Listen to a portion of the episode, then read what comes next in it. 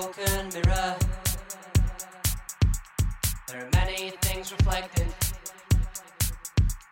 It's one mistake that cannot be corrected.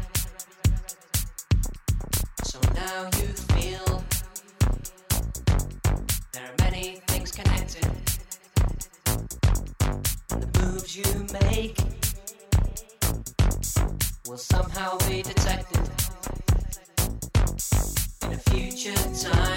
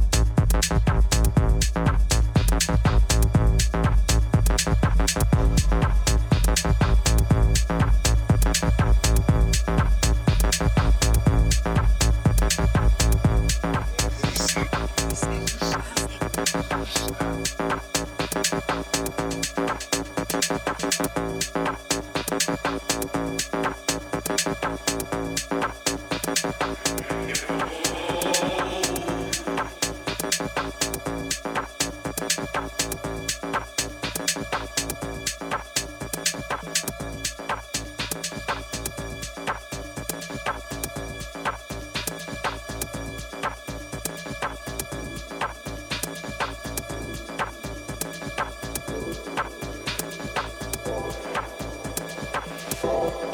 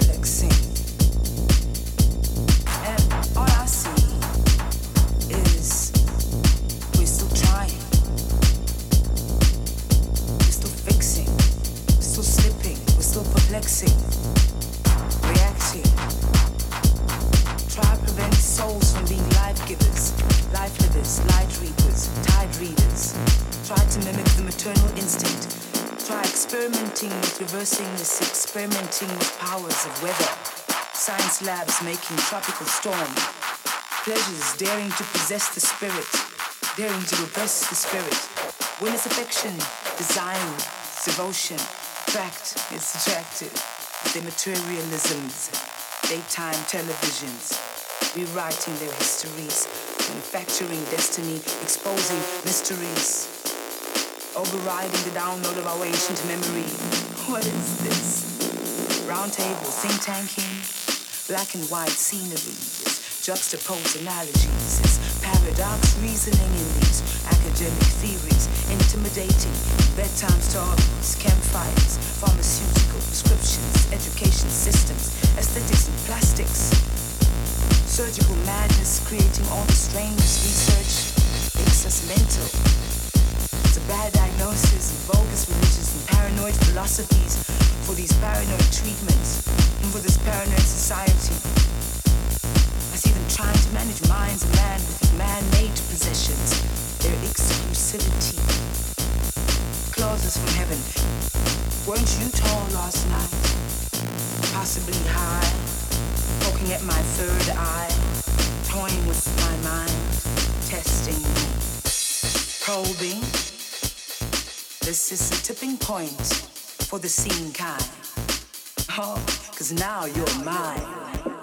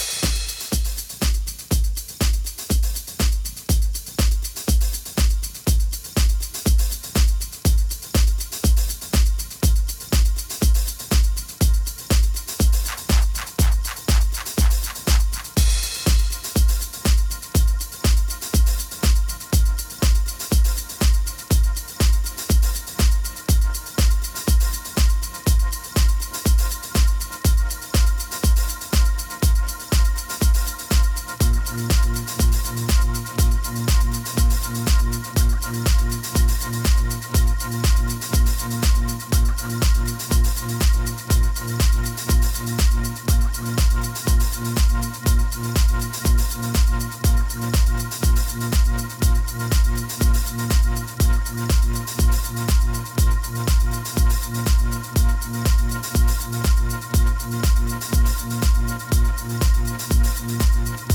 you.